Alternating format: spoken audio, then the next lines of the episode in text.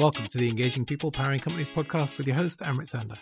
Today, I want to talk to you about communication. Now, one of the biggest causes of conflict or confusion in the workplace I've seen is when leaders are celebrating a great news story. Let's say, for example, your company has done well, outperformed on the KPIs, bumper year on profits, outperformed on sales, whatever it might be. And that's a great news story that wants to be communicated. So leaders will go off and, and really communicate that to help celebrate the great news, which, you know, it's a recognition and a, an appreciation of everybody who's been involved, who's helped on that journey, and quite rightly. But what happens is leaders are often working to a different timeline, or working in a different timeline, should I say, than employees. So, whilst leaders are sharing that current good news story, um, it causes a conflict because soon after, leaders may have to then take steps that completely contradict that good news story. For example, let's say an organization has had a bumper year, so record profits uh, or beaten its KPIs, and they celebrate the great news story. The challenge leaders have is they're not living in the present broadly. Strategic leadership is about having that one eye on the horizon, so trying to live in the future. So any decisions that are being made aren't being made for today.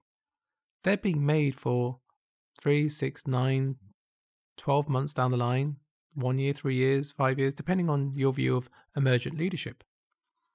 So when when leaders make these decisions, they're not making them for today, typically. They're making them for what's coming down the line. Now, they have an advantage over employees.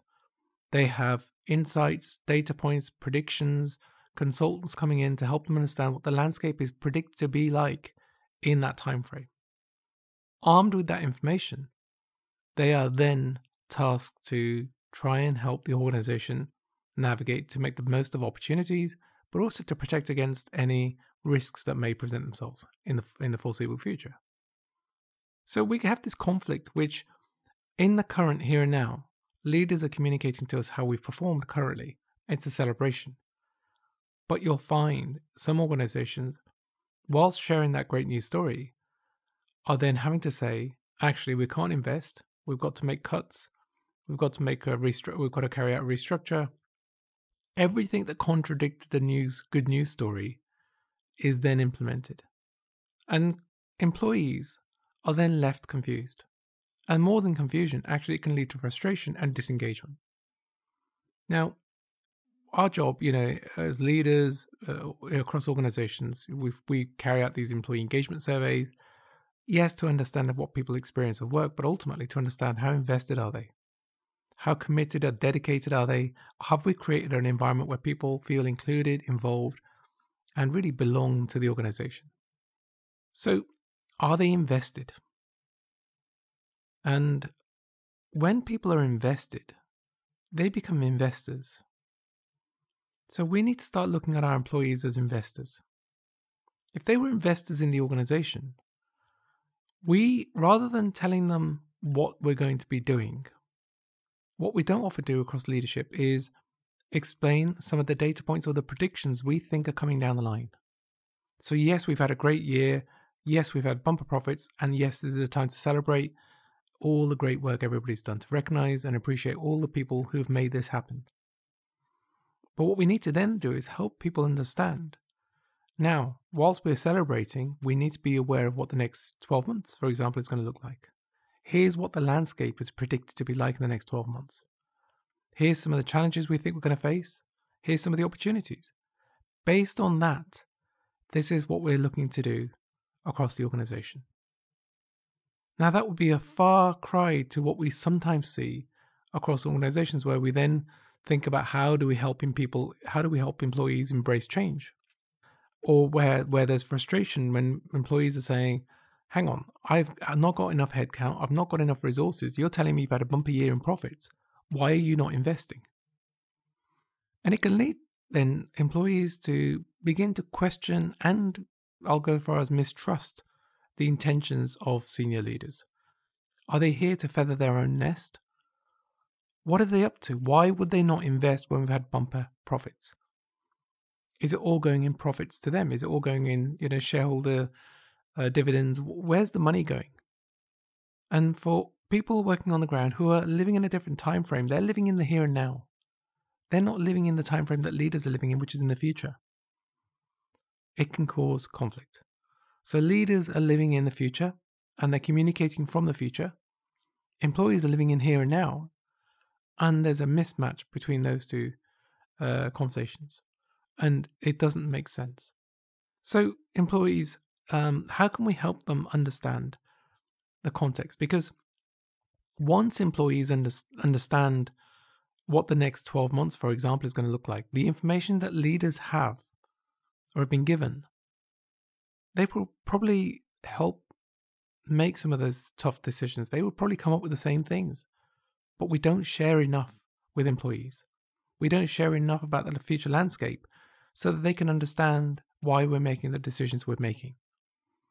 And this is really just the whole transparent approach of, of leadership is how do we communicate to employees and help them understand the decisions we're having to make to either protect our business, that bumper year that we've had, to make sure we build on it, or to make the most opportunities that present themselves in the next 12 months. So it's just something to bear in mind as a leader. Which time frame are you communicating to employees from?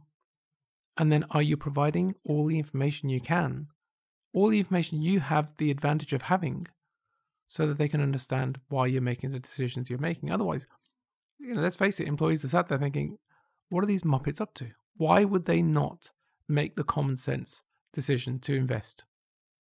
And I come across this a lot, and people are then left confused about the strategy and left questioning the leaders.